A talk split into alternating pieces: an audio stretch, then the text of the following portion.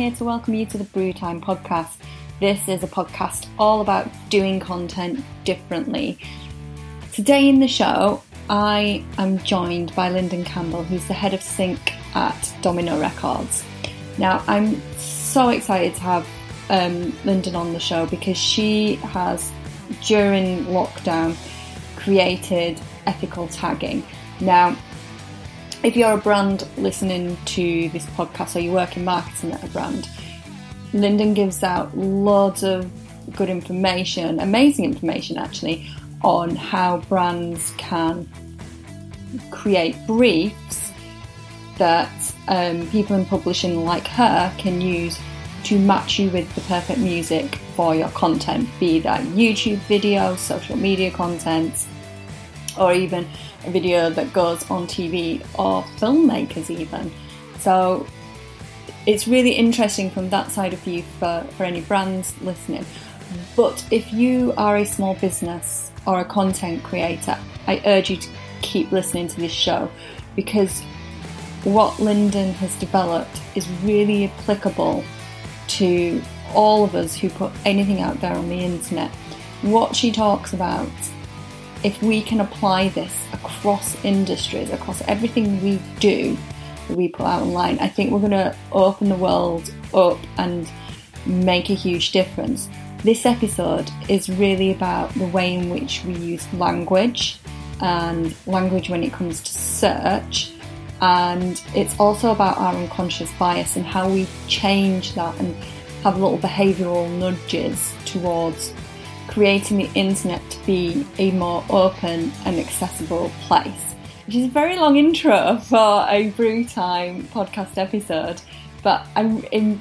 Uh, Lyndon's really passionate about this, and I can really see ways that this can that we can apply this through all content that we put online with ethical tagging that we can put online. So Lyndon will be way better at explaining all of this than I am. So let's get into the episode. Um, yeah, I was just wondering what led you to start ethical tagging, and obviously, people aren't going to be aware of it yet. So if you could just, in your own words, say what ethical tagging is. Um, so I've worked in um, playlisting and music search since 2000 and well 2003 is when I started doing music licensing. And so the lang we are at the mercy of the language that our clients deliver to us. So they'll come to us with certain keywords, asking for music that fits particular criteria, and then we su- make the suggestions based on those words.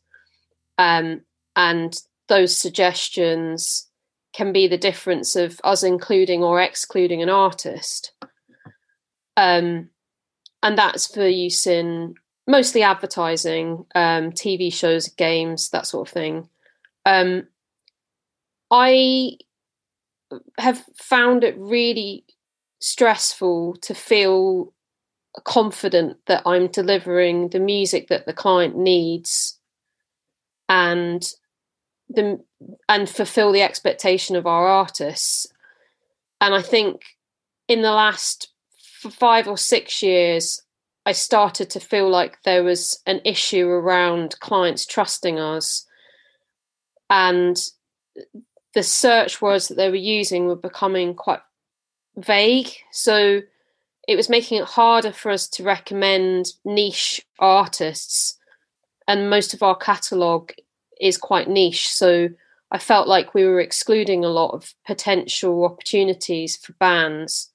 And the ethics of that became really apparent to me in 2016 when I was invited to do some research in Germany around the music tags that people use in branded content to search for music and the positivity bias that um, I could see in the sort of resulting uh, research documents just it really shocked me. So before going into anything as serious as racism or issues around gender or or culture, just the positivity bias alone was quite astounding. And I just felt like the ethics of that and the exclusion of certain songs and the limitation that that words deliver um, I just find that quite serious, and I think it needs serious ethical application, like the moral issues around that,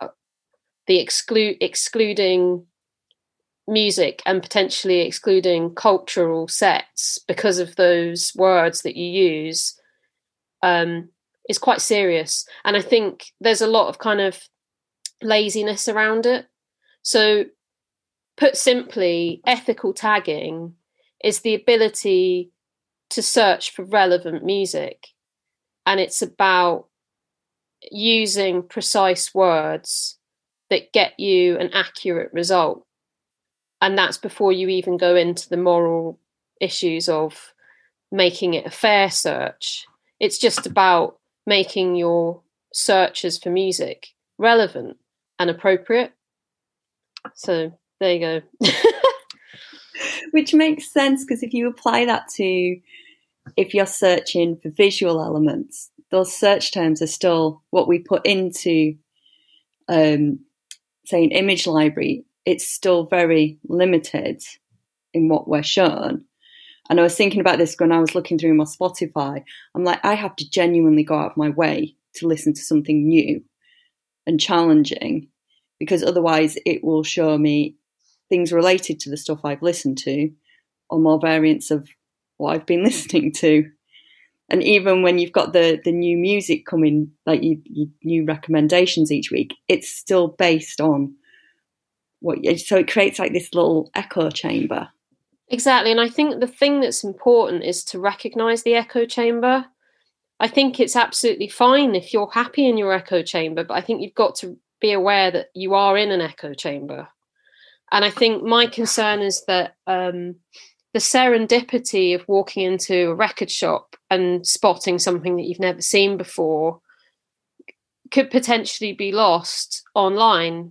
But equally, you would go into a record shop knowing, oh, this record shop specializes in dance music, or this record shop specializes in um, reggae or music from the African continent. And so you know you've all it's almost like in the old days i think the best analogy for me is in the old days you would you'd read a physical newspaper and you would know the politics of that newspaper. So you would choose to buy the sun you would choose to buy the times or the independent and you would have some subtle sense of the politics of that newspaper and that all of the information that's in that newspaper has been filtered through a set of values a set of ideology a set of politics. So at least you know you are informed, you are aware to some extent of the bias of that newspaper. And I think my concern with um, sync search tools and uh, platforms like Spotify, I absolutely love Spotify. I mean, I'm I use it all the time. It's fantastic. Um, but how aware are we of that echo chamber as you as you mentioned? It's it's kind of like it's time for us to just just sort of step back a bit and just be a bit more aware of of those of the algorithms that are functioning and are they delivering that serendipity that I think is really important. Um, maybe they are, but I think we need to be aware. I think we need to be conscious and we need to make conscious, informed choices. And what concerns me is when informed choice is not available to people. Um, I, th- I would assume the majority of people couldn't give monkeys. They're not interested. They're passive listeners. But I think there will always be a community of people who want choice and who want to make decisions about the communities that they access and they want to know the ethics behind that. Um, and I think most of the developers that I've spoken to haven't been defensive about that. They've all been really supportive of it. And and what's really exciting is that there is a dialogue of, oh yeah, no, you might be onto something. So what can we do to help with that? And that's actually quite a difficult question to answer. Um, because I don't know, which is why I want to have this discussion. So, yeah.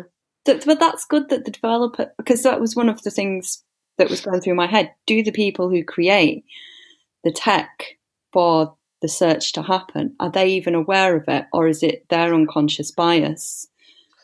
So I think, I mean, I'm probably being over optimistic. I don't think there are sets of white men sat around trying to exclude people. I think what, what tends to happen is that they set out to solve a problem that they've experienced in their own universe, their own community. And then when it gets to a certain level, they make that public and they share that tool with other people, and those people adopt it or not.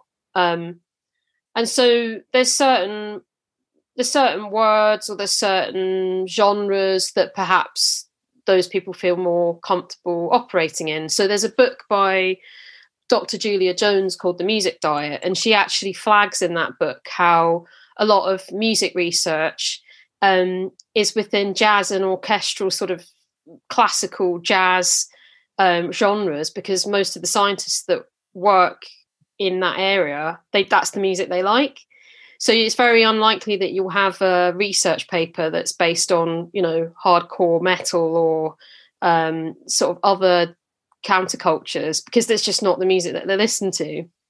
And I think, you know, I don't think there's like a, a malicious intention behind that. I think it's just natural for people to sort of um, pull resources from their own world order. And, and, and you know, I'm probably, you know, I, I, I am sort of empathetic to that, but then also I represent artists from a cross section of different culture, countercultures. And I believe it's unacceptable to not consider the world of music rather than just you know developing tools out of your own bubble so i think when something becomes global and something is as big and as powerful as pandora or spotify using echo nest technology i think you need to there needs to be an auditing process to make sure that the personalized music selections, you know, would satisfy somebody, you know, in Bombay just as much as it would satisfy somebody in Liverpool. Um, you know, I, I think my example on a day to day level is I'm asked to supply recognizable music for European car ads. And they'll say, we want something classic, we want something hip, we want it to be recognizable. And you know, I think about I don't even know my neighbors that well. I couldn't tell you what they like. I couldn't tell you what was recognizable to them. So then scale that up to Europe. What, you know, how do you find a song that's recognizable in Europe? And I think what happens is you just end up f- focusing down onto a really narrow range of music. And what's really exciting is is you know the conversations that i've had in the last few years with developers and i've talked to there's platforms that are very popular i think disco is a very popular platform at the moment for sync and they are absolutely happy to have a discussion. They're absolutely happy to communicate with me about this and there isn't any defensiveness. And i think that's really cool. I'm really excited about that because everything i learn i can communicate that back to the developers and they are taking it on board. Um, so we use a platform called Songspace, and I've shared my sort of everything that I've learned about tagging with them, and they are taking it seriously. So I think that's really hopeful. I think that's kind of exciting. But I think what we have to do is deliver back a solution or deliver back some criteria that we feel are missing. I, I don't think it's enough to just sort of whinge about it. So for me it's really important to get people thinking about you know if you use the phrase world music because it's easier well it might be easier for you to say world music but it's not easier for the recipient who's supplying that music to know what that means because there's no context. So do you mean music from nepal? Do you mean music from um, uzbekistan? Do you mean music from um, benin or nigeria? It's like it's insane. And you know you would never say oh yeah send me your most recognizable um, british music because you'd immediately like well what genre? What era? Um, who's the audience? What you know what do you mean um, so why would you say that why would you say world music it's absurd um, so it's been quite weird it's been quite a weird six months because i started talking about this a bit more publicly and the number of people who were like, God, I never thought about this before. and I found that quite worrying. like, how do how have other people been able to respond to these briefs? They've sort of it's just it's it's it's been i think everyone's sort of in a everyone's got to process this because i think we're all going oh yeah it doesn't make sense to call something recognizable so what should we call it? Um and i think it's going to take quite a while to unfurl this. Um and another thing that we're really conscious of is that a lot of indie bands particularly don't like to be pigeonholed. So they don't like to be classified as like seattle rock for example because there might be some of their music that isn't doesn't fit into that mold. And so really it's about finding enriched criteria. So you know this artist is associated with a particular um, maybe a particular book or a particular director or you know there might be a venue that they're heavily associated with or a radio station that that and that all of these sort of enriched details around their life actually make it more accurate make the audience that that music sits within a bit more accurate because you know it's a lot easier. If you say a venue a music venue you already have like a really strong sense of the ethos of that venue and the ideology and the community around that venue um, whereas, you know, generalizing and saying Seattle rock might not be, you might, it might be still a bit vague, but, you know, you could say like a particular radio station, a particular venue, you know, a particular brand of clothing that the band wears, or, you know, even something like a haircut. And they're like, oh, they have that kind of hair, or they wear those sorts of shoes. All right, I get them. That's this counterculture, or that's this audience. And you can play with that. Um, and so there's, I think there's quite a lot that you can actually do to contextualize music um, without using sets of values that we've been using for years. Is you know even just as simple as a genre like rock. I mean, it's it's very hard to know what that means, but you can contextualize that very easily with just a few reference cultural reference points. It's so. it feels a lot like it's partly a behavioural change thing of getting the people who are giving you getting the brands and the content creators who are giving you the briefs to be more thoughtful within those briefs. And it also feels a bit it sounds a bit like when you're doing marketing and you've got to create your customer avatar and when you're going really deep into it and you're going, oh, they shop at these shops and they do um, they do X, Y, and Z, and they're this old, they're, this old, and they drive this type of car. It's like you need all of all that information in the brief, and that yeah, that the content creators need to be a bit more proactive in this of what they're trying to achieve at the end. Um, which you've talked about in your AIM talk. You've saying brands aren't providing enough context for the briefs. So, what do you think brands can do better and how do we how do you make it easier for them to do it better? Yeah so genuinely i'm genuinely serious about trying to figure out some simple tools that we can deliver back to them. So for, for example we've put together a list of 10 criteria for defining what recognizable is and we're going to keep working on that. So it's just like um you know are they uh, a super superstar so that might be you know and then put some like reference points like david bowie or elton john and that sort of thing. And then you go all the way down to is it simply the musicology of a song that's recognizable? So that might be that it fits within a really strong um genre like um a, a particular techno pattern beat pattern or something. And you can define those things and you can put you can put those together. So we're we're working on that now, like creating some key reference points so that at least you know someone who doesn't know music and isn't able to articulate ma- music could just whiz down these 10 points and, and click on the references and go oh yeah that's what i mean. I mean something like that. And you'd be like oh right so that's that's um point four which might be um explaining the band's reach that they have a particular radio station like they have their music on particular radio stations. They've had um, spot plays or they might have had tours in like um, 10,000 capacity venues or whatever you know there's like different criteria. But generally we've been trying to roll this out and people have been really struggling with it. So i think we're going to have to like go back to the drawing board a little bit on that. I think I think ultimately, when you're given the briefs which we get, which are literally there's no visual, there's not even the brand name. You're literally asked, "Can you send me something that is cool, recognizable, um, and appeal appeals to all generations?"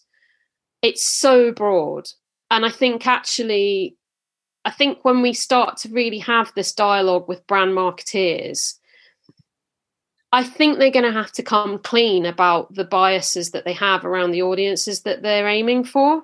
And they just need to be more honest about who it is that they are targeting.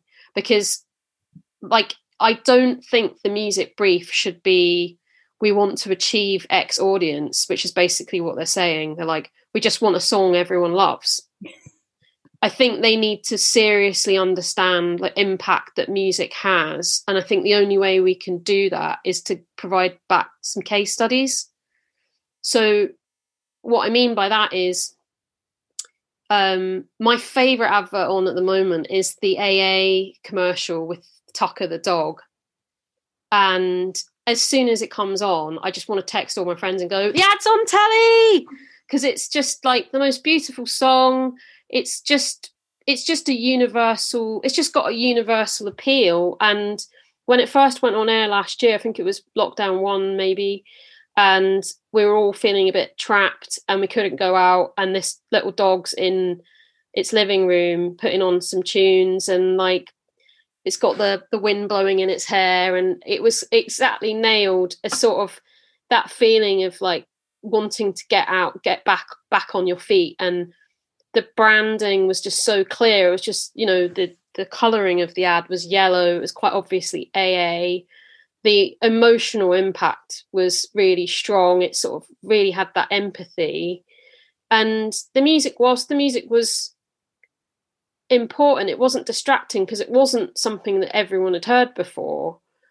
And and so it's not jarring. So every time the advert comes on, it's sort of appealing. You keep it on and you watch it and you have a little boogie along to it. And um, you know, it'd be really interesting to understand the case study around that, like how many people Googled the song and in doing that, that creates a dialogue with the online marketing of the AA brand.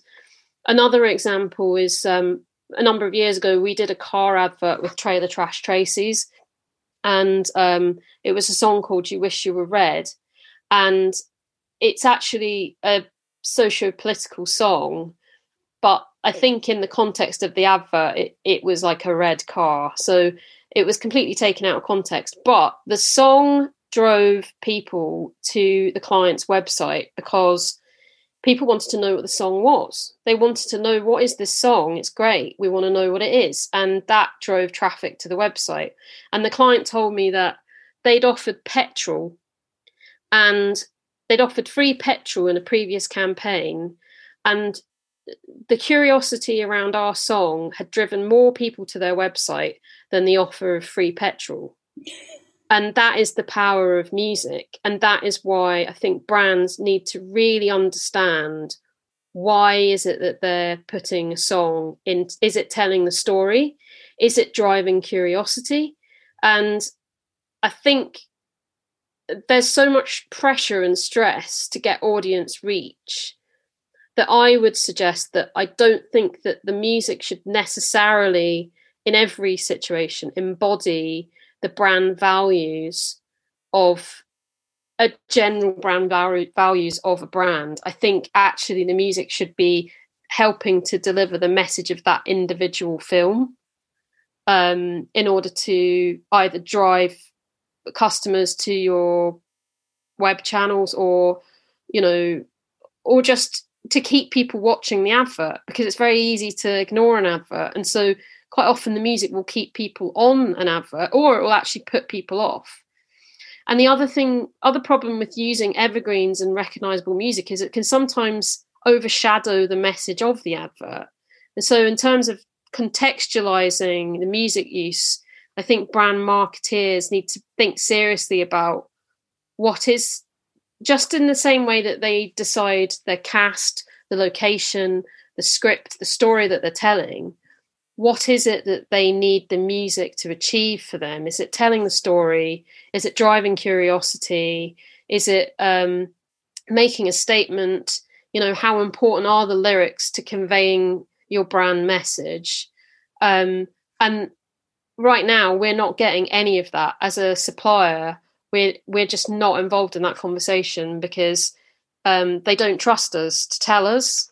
Um, and there's such a chain of communication that those contextual notes aren't getting as far as us. And so, if we're getting generalized terms like recognizable and hip and cool, we're not we're not seeing all of those mood boards and all of that time they've spent trying to figure out what it is they want to achieve in this campaign. We're not seeing any of that. And so I don't understand how we could ever pitch back something that's suitably relevant. Um, and I think without that context, we lose out opportunities for juxtaposition or offering music from um, an unexpected location that perhaps you know you might not have heard the song before but there's a universal quality to either the musicology or the lyrics that appeals to everyone no matter what their background is and I think it's wrong to assume that everyone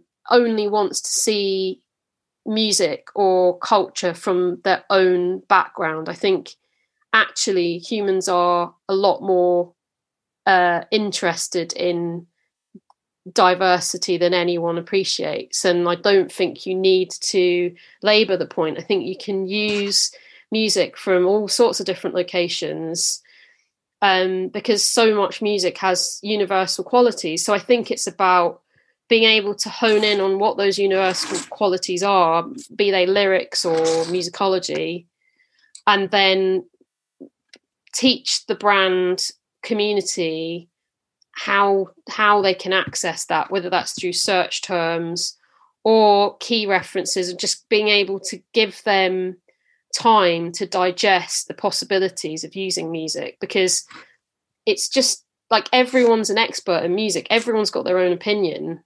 And it's very it's it's very difficult i think sometimes for people to step back and be objective about the use of music um, because it can get so personal. Um, yeah sorry i've gone on a bit there haven't we no you've answered about three questions in that as well but it's really I, one. I find it surprising that because knowing from like the marketing side how much goes into understanding what you want to achieve out of a piece of content, that that's not getting through to you, and that you you've got to that when music really works well with an advert or a film, it's really noticeable. Even by its not being noticed, it can be noticeable. So mm. it's just it's just surprising that it's it's not working the way it should be, and that the way you describe it, it's like, oh, we need some music on this. We want it to be recognisable. It's a bit of an afterthought, but actually, your case studies show that music can be the driving force that gets the sales because people are curious. People want to hear songs. They want to hear the music, and people don't always want to hear the same thing. Like, the way I see it is if imagine if that Fleetwood Mac song was used on an advert that's not M&S, it it would jar with you, wouldn't it? You'd be like, oh, they're using the M&S song on this. That that that's just stealing. So it's it's and what you do is a real skill as well. I'm just sitting in awe of like. Well, I think the, the thing is there are a huge amount of people that work in brand branded content who are very passionate about music. And their opinions only go so far because at the end of the day they've got to convince their client and their client holds the the you know the purse strings. And so i think the music industry has got a responsibility to collect case studies that prove where music um, the, pr- prove the offering of music and and uphold the value of music as if it is another cast member because i think when i started doing sync my boss at the time she must have said to me like this is music think of music as being like another member of the cast. That's how important it is. Think of music as being the location because music can save you a lot of money and this is the thing that frustrates me when people make us feel like our music is expensive you know you're coming to us and asking us to take a song out of the context in which it was wrote, written and put it onto your your film which is selling your product. It's not selling my my song. It's not intended to sell my song. It's intended to sell your product and give deliver your messaging. And so there's a lot of moral rights in that and we have to make sure that we're making very serious decisions because the impact that could have on an artist the backlash that could have the the cultural significance of that. So you know there are bands that don't want to become an m&s theme and that's their choice and it's about choice informed choice all the way. Um, and i think what we need to do is actually get to the clients the ultimate purse string holders with a set of um, really strong case studies. I mean i think one of my favorite adverts is the drumming gorilla for cadbury's um, and that was uh, i think 2008 2009 and I was working at EMI Records at the time, and the advert came in. They already knew they wanted Phil Collins, and we asked them if we could see the film to show to our marketing team to make a decision. And I remember sitting in the boardroom in EMI Brook Green with like everyone just went silent because we we're all like, what the hell is this? It was just so odd oh, we didn't really we didn't really know what to do about it, and we were like, well, I mean, it's a gorilla playing the drums. I mean, uh, okay. Like, I don't think anyone realised that people would still be talking about that now, and it's you know it gets referenced in um, books about music use in adverts all the time, and actually, when you start to sort of drill down to what was the process behind that, I mean, I think there was probably a little bit of childish humor that, like, wouldn't it be funny if everyone thought the gorilla was actually Phil Collins, or you know, like just the the human joyful quality of it, and that was really what um, Cadbury's were trying to achieve. They wanted something that would just stop people in their tracks and make them laugh. And then the most shocking thing was that uh, about a year later or six months after it went on air, they actually changed the song and it completely shattered the illusion. I don't know. I don't think anyone was thinking, "Oh, that's Phil in a suit." I think, I think they were. Just, I, I, I just think it was like they completely. I think they put Bonnie Tyler on it or something, and it was like, why would you do that? And I don't understand what broke down. I don't. I've never understood that. I don't understand why they didn't compete. I don't know why they haven't shown the ad again actually because it's such a strong ad. But um you know, I don't know. I don't remember that being briefed out. I think that was genuinely a creative team enjoying their job and making the most of delivering what they know would be impactful and that and that's like a really strong case study i believe for trusting the creatives that work in an ad agency to know what's going to like resonate with people um and no way would anyone have gone, oh, yeah, uh, a drumming gorilla playing Phil Collins is going to appeal to a mass of people. I mean, like, it's just, I can't even imagine that conversation happening. I think it would have just been like, this is really funny, let's just do it.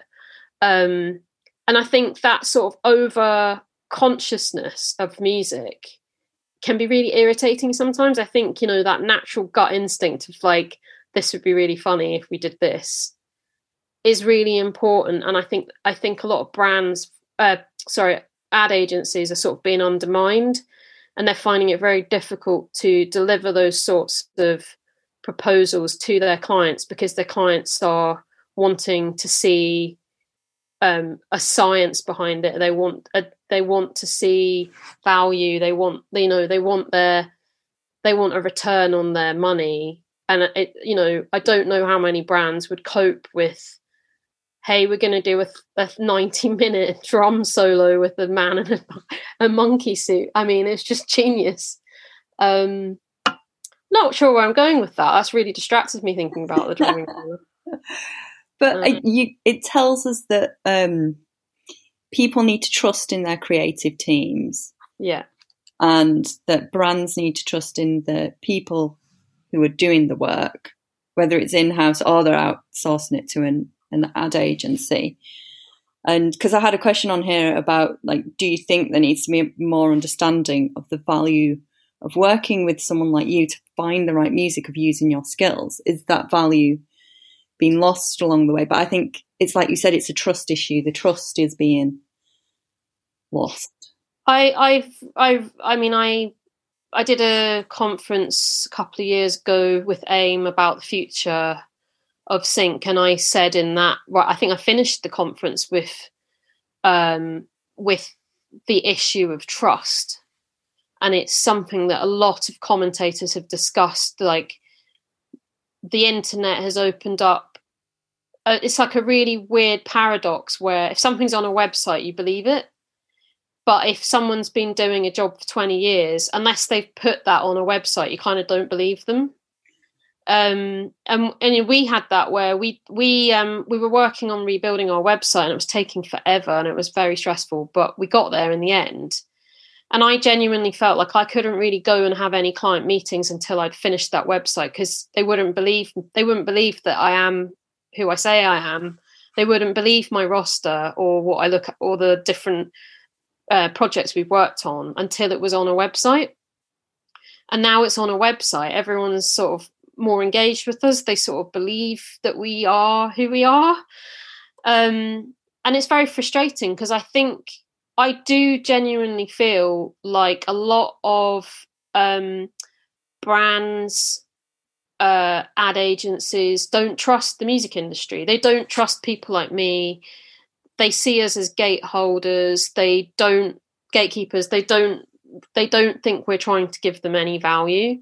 I don't think they realize actually what we're doing is has cultural impact. We are um we are trying to get them to look at music that they wouldn't have otherwise thought of. You know there's lots of different aspects to this and i could talk about it for weeks but you know a lot of what I do is trying to point people to things that they might not have considered. And so, yes, we have briefs and we respond directly to those, but in between the briefs, we're trying to get people to start looking at music that they wouldn't have thought about and maybe come back to that in future. Um, and, you know, we want to get sync. So it's not in our interests to mislead anyone and we've also got to protect the integrity of our artists so the artists need to make sure that they feel they're being valued and you know that has a huge skill set and it's not appreciated and the skill set of of decent music supervisors who are articulate and know understand how music can benefit a brand i don't think they're appreciated either so you know you wouldn't cast i think it's very rare that you would cast a film without a uh, experienced casting director. So I find it really strange that you would select music without an experienced music supervisor or a network of um, experienced uh, rights holders. And all of the rights holders now have people like me um, who may be better than me, to be fair, but they everyone now has somebody who knows and understands this end of the business so there's it's almost like if if you look at it, actually, brand content creators should feel like it, they've never been in a better position because there's never been so many articulate, uh, well experienced uh, rights holders. There's never been so many music supervisors that know what they're doing, and actually, um, they will get they will deliver value, and they will make sure that you know that there's there's a lot that you can do with music beyond just putting it in the background of an advert. There's all sorts of different things that you can do to amplify a project. And, you know, we're here and ready and willing to have those discussions. But sometimes I feel like you know it's not within the structure of their business they don't sort of value it as much as maybe the location scout or the casting director and i find that very strange i've always found that really strange i i do too and it's just going back to what you'd said in that report is that these mu- you found the music descriptions are basically reduced down to 22 words so you're doing all that work within essentially 22 words, which is just, it's bonkers. I think I put on my um, questions. Imagine if Instagram only had 22 hashtags. One, how would your content ever be seen in such an overloaded marketplace? And two, how does that even describe how you'd want to find things or look for things? So I think, how do you harness those 22 words to get the right music seen in the right place at the right time? So I, th- I think it's difficult with research projects because there's so many. You've got to kind of really read into who did they ask, and you know what was what was the sample set that they used and everything like that. But to be honest, what I take away from that is that we've always known that there was a positivity bias and that brands just want happy, joyful, they want the value of their brand to be communicated in the music. So they want it to be reliable and serious. And you're kind of like, that doesn't make any sense. That doesn't apply. That's not how I describe music. So you will sometimes get briefs where they're like, um, it might be a bank advert and they want um, intellectual dance music. They don't want it to be frivolous or silly. It's almost like they're trying to say, we want to be taken seriously, but we want to be down with the kids. And um, it's quite funny because you're kind of like, well, actually, I get that, but this is the problem when you're doing a 30 second 10 second advert you're trying to tell a particular message of that actual film. And so the values of your brand i mean it makes sense if you're putting together a playlist for for the lobby of your reception area in a bank that yes you might want that music to reflect your brand values. But for the purposes of a 10 20 30 second 60 second advert you know you've only got a short space of time and a voiceover and you're expecting the music to deliver your positivity bias, it doesn't make sense. What actually you should be doing is the music should be either um, delivering juxtapositions that drive curiosity, or it should be helping convey the message of that particular spot. And I think the 22 words that for me sort of highlighted the problem, the lack of understanding about why are you using music in your advert? So if you just put the advert out there with no music on it, imagine that and the impact of that advert without that music. So then try different types of music, and is that ab, that impact better or worse? So a bit like going to the opticians, but with music. You know, is this better or worse? And I think people should take more risks to test that out a bit more because we've gone from a 90 second format, and I am just talking about adverts, 90 second format down to five or 10 seconds on Instagram. And people really need to pay serious attention to how the music can hold somebody or draw their attention or keep them or channel curiosity. And I just feel like if you're limiting yourself to these 22 words, um, you're going to end up creating the same old, same old. And I don't know how you stand out from the crowd. Um, maybe you don't want to stand out from crowd, but I would have thought most brands would want to stand out from the crowd, but not in a silly way. Like you can do it very subtly, and that's why I think the that's why I keep saying the AA advert is just so awesome because you know it just really holds your attention. It's pleasant, it's entertaining, but the message is really strong. Um, Hmm, yes. What is the best advert or project that you've worked on? Oh, oh. Sorry, this wasn't a pre-warned question. I was just curious. Um, this is probably I don't know. The the first thing that came into my mind is um, like the sanctity of certain songs that you just like hear a song in your roster and you kind of it gets inside your heart and you build a little cage around the song in your heart and you're like oh my god this song is so beautiful. I really need this song to be heard by people. Um, so a few years ago we acquired the catalogue of molly drake nick drake's mum. And i don't know there's sort of like a chill goes down my spine sometimes with the roster and you're like this is so precious. I just really need to find people that will appreciate this. And so when we were having meetings with certain supervisors, um, I'm happy to name names. So one of them was too young, um, another one schmooze. We just like there's certain supervisors you know just won't get it. But there's some where you're like, I cannot wait to make sure that this music supervisor knows this roster. Um, and so too young uh, listened to Happiness and Little Weaver Bird um, Love Isn't a Right, and they put they put it straight onto a film called Anchor and Hope, um, which is a really nice film. Uh, came out in 2017, and then it just made it really easy to talk to people about the music. So we were like, you know, I just love her songs, and uh, we shared it with a couple of music supervisors, and then um, then there was like an EDF advert and a Proximus advert. So so it's a bit generalized, but it's kind of like when you when you take someone like that who's not a household name and you just have like really joyful conversations with supervisors where you're like, I just love this song, you've got to listen to it. Um, happiness is a most beautiful song. It's it says happiness um, is like a bird, and basically you can't you can't you, it will come to you, but you can't catch it. Basically, you know, the lyrics are just tremendous. Um, so that got onto an EDF commercial in France, and it, I guess creatively, it wasn't the most astounding, memorable thing anyone will ever talk about.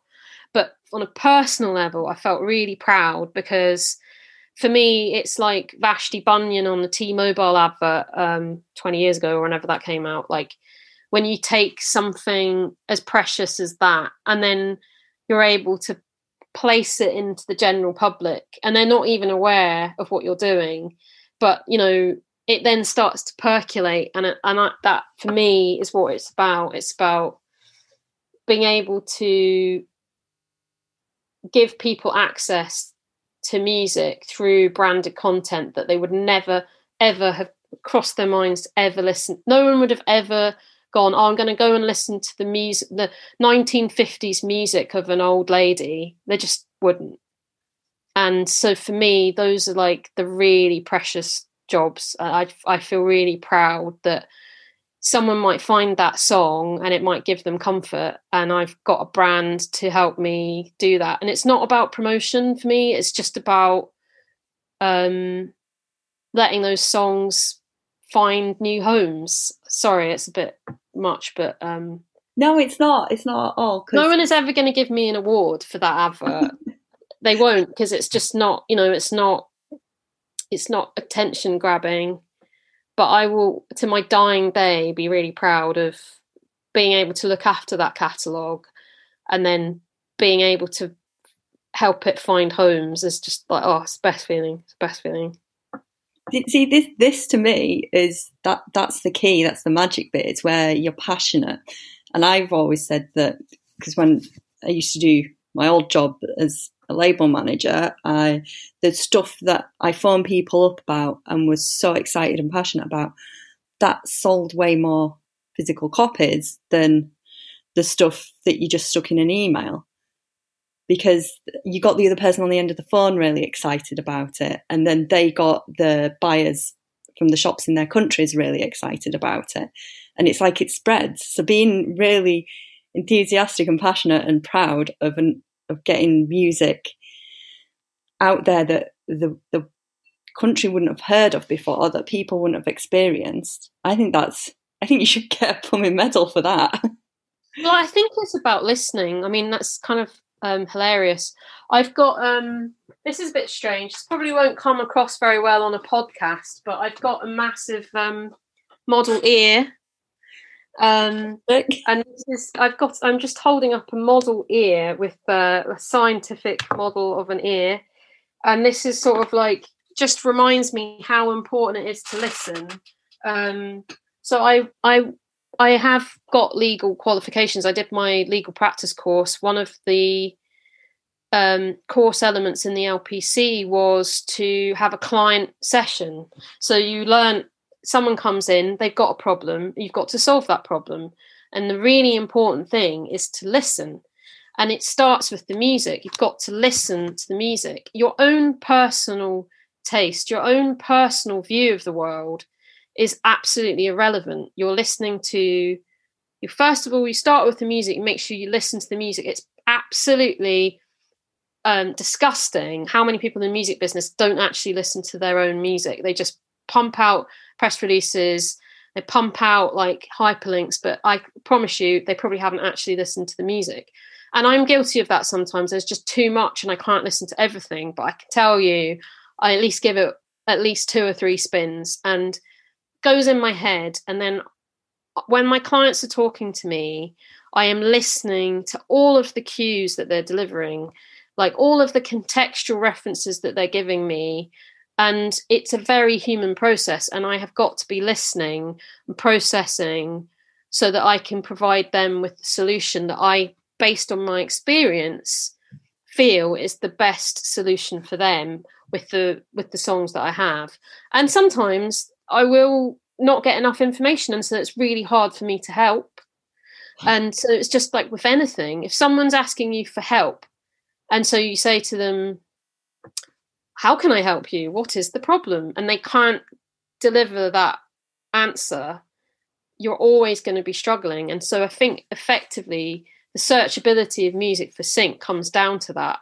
Is that person articulating what it is they need help with? And if they're not articulating that, it's incredibly hard to help them. Um, but it all starts with the music. As far, I mean, no one will be able to convince me otherwise. It starts with the music. Music is fundamental and it's really precious. And anyone that tries to make music into a science or you know there's so much ai technology around it yeah i i don't dispute that you can make great music using technology but I tell you, when you listen to someone like Molly Drake, that I really struggle to believe that a computer could achieve that. And you've got to really listen to those songs to find good homes for them. So yeah, it's all about listening. I totally had the AI debate with my husband a few weeks ago because he he was like playing devil's advocate about it, and I'm like, yeah, do you know what? AI might be able to create amazing music, but what it doesn't do is create amazing music because it's compelled to, it's because it's programmed to. And as humans, we have to create things. There's certain people out there that do it because it would hurt not to do it. And that to me is the difference in the quality of the music and the depth of music you get from someone who really loves what they do and does it regardless of whether it pays money or so I'm starting to sound like one of those you interview. I do it because I love it, and if anyone listens to it, that's a bonus. But I, I genuinely think that the whole like music AI music it can't compete with human created music. I just think it's like it's it's go, goes back to choice. Everyone should be able to make their own choices about how they participate with music. It shouldn't be decided for them. I mean, I don't know what it is. I have I seem to attract people who lo- love to tell me how much music isn't important to them. They don't really like music. If I tell you, they'll be the first on the karaoke with me. I will like I'll put a song on. When they do that to me, I'm like, right, okay, let's see, let's see if you're right. And there's one guy who said that to me, and I managed to get him down to a pub, and I had him singing along to a piano in a pub, um, like you know, sort of old knees up Mother Brown type songs and I was like, well, that's music. I thought you said you didn't like music. You don't like singing and you don't like, you know, it's ridiculous. It's, it's such a brilliant quality. It's a fundamental quality of being a human. Um, and I just, just, I just find it really hard to, I find it very hard to understand anyone who doesn't appreciate that. And I think with branded content specifically, it's not just because you've got library music but it but most creatives don't really enjoy using library music because what they're trying to do is buy into the credibility, the authenticity, the backstory, the community, the relationships around music. So, you know, if I played you the Molly Drake song without any backstory, you'd probably be like, oh, it's an old lady singing a song. When I say, oh, it's Nick Drake's mum, you suddenly are like, oh my God, now I can understand why Nick was such an incredible songwriter. And then how exciting that actually he got that skill from his mum. You know, it's all of a sudden switches you on. And that's what we do. It's we contextualize the relevance of music. That's what the music industry does really bloody well. I have to stand up for us because, you know, we get browbeaten so much. We get like the sometimes the way managers talk to us, sometimes the way our clients talk to us. You know, it it gets quite personal, and you know, I'm sat there thinking, well, you know, 20 years ago, I could have gone and worked for a corporate law firm, but I was passionate about music, and I just got addicted to the the opportunity of pointing people to music they'd never heard of and like how exciting that was and how how to be part of the dialogue of of making people value music that was really significant to me. And so it sort of undermines my life choice like the way people like discredit music like it's just this frivolous entertainment thing and like you know that it's not integral. I can tell you if you start to look at the work of organizations like music and memory various Alzheimer's organizations and watch how music is bringing people back to life and how music gets people back on their feet, gets people dancing. I mean, I went to um, a care home a few years ago, a dementia home, and I was playing a 12 inch remix of Love to Love You Baby.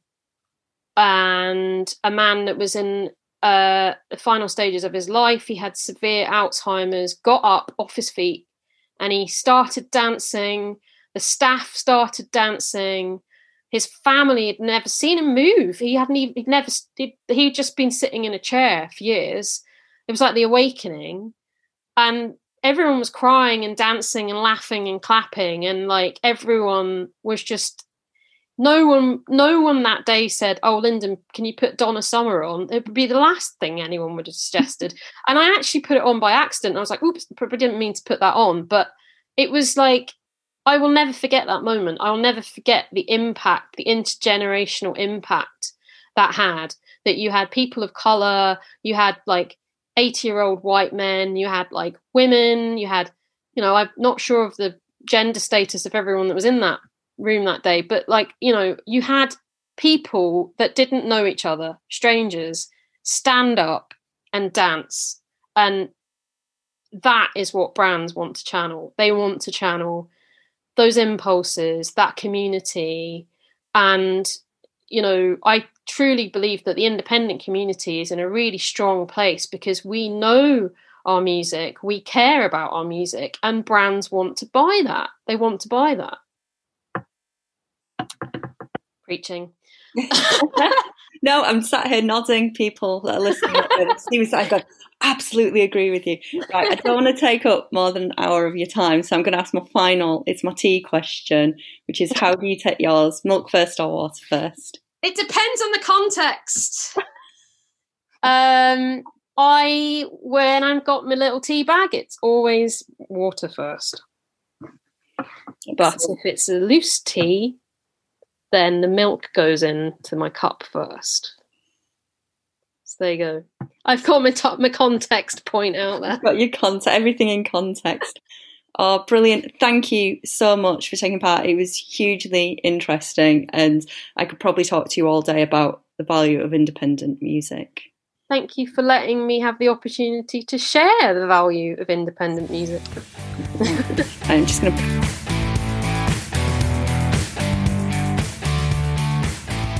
I just want to give a huge thanks to Lyndon for giving me an hour of her time for this conversation. I hope you got a lot out of it. If anyone wants to get in touch with her and find out more about the project and how they can help, um, or to read the paper, I've put a link to her LinkedIn in the show notes where you can connect with her. And to the um, article that I originally read when I was like, oh my goodness, I need to speak to you about this. This is amazing. Um, I put that link in there as well. I realise for a lot of people, this is taking like a huge leap of faith that we need to be more thoughtful in in the, our language of search and and how we interact with culture and words and the world around us. That it's huge and it's a little bit more in depth thought for content than probably what I've been covering so far in these episodes. But I really do hope you found it useful, and if you did, I would absolutely love for you to get in touch and let me know. So either send me an email, I'll pop my email address in the show notes, or um, yeah, just get in touch with me on LinkedIn. I would love to hear feedback on this episode because it's it's been a bit of a different one to the ones I normally put out there. So yeah, um, as always, I have a really great guide to help you create more of your content in less time. You can download the workbook from that. I've called it a workbook slash mini course.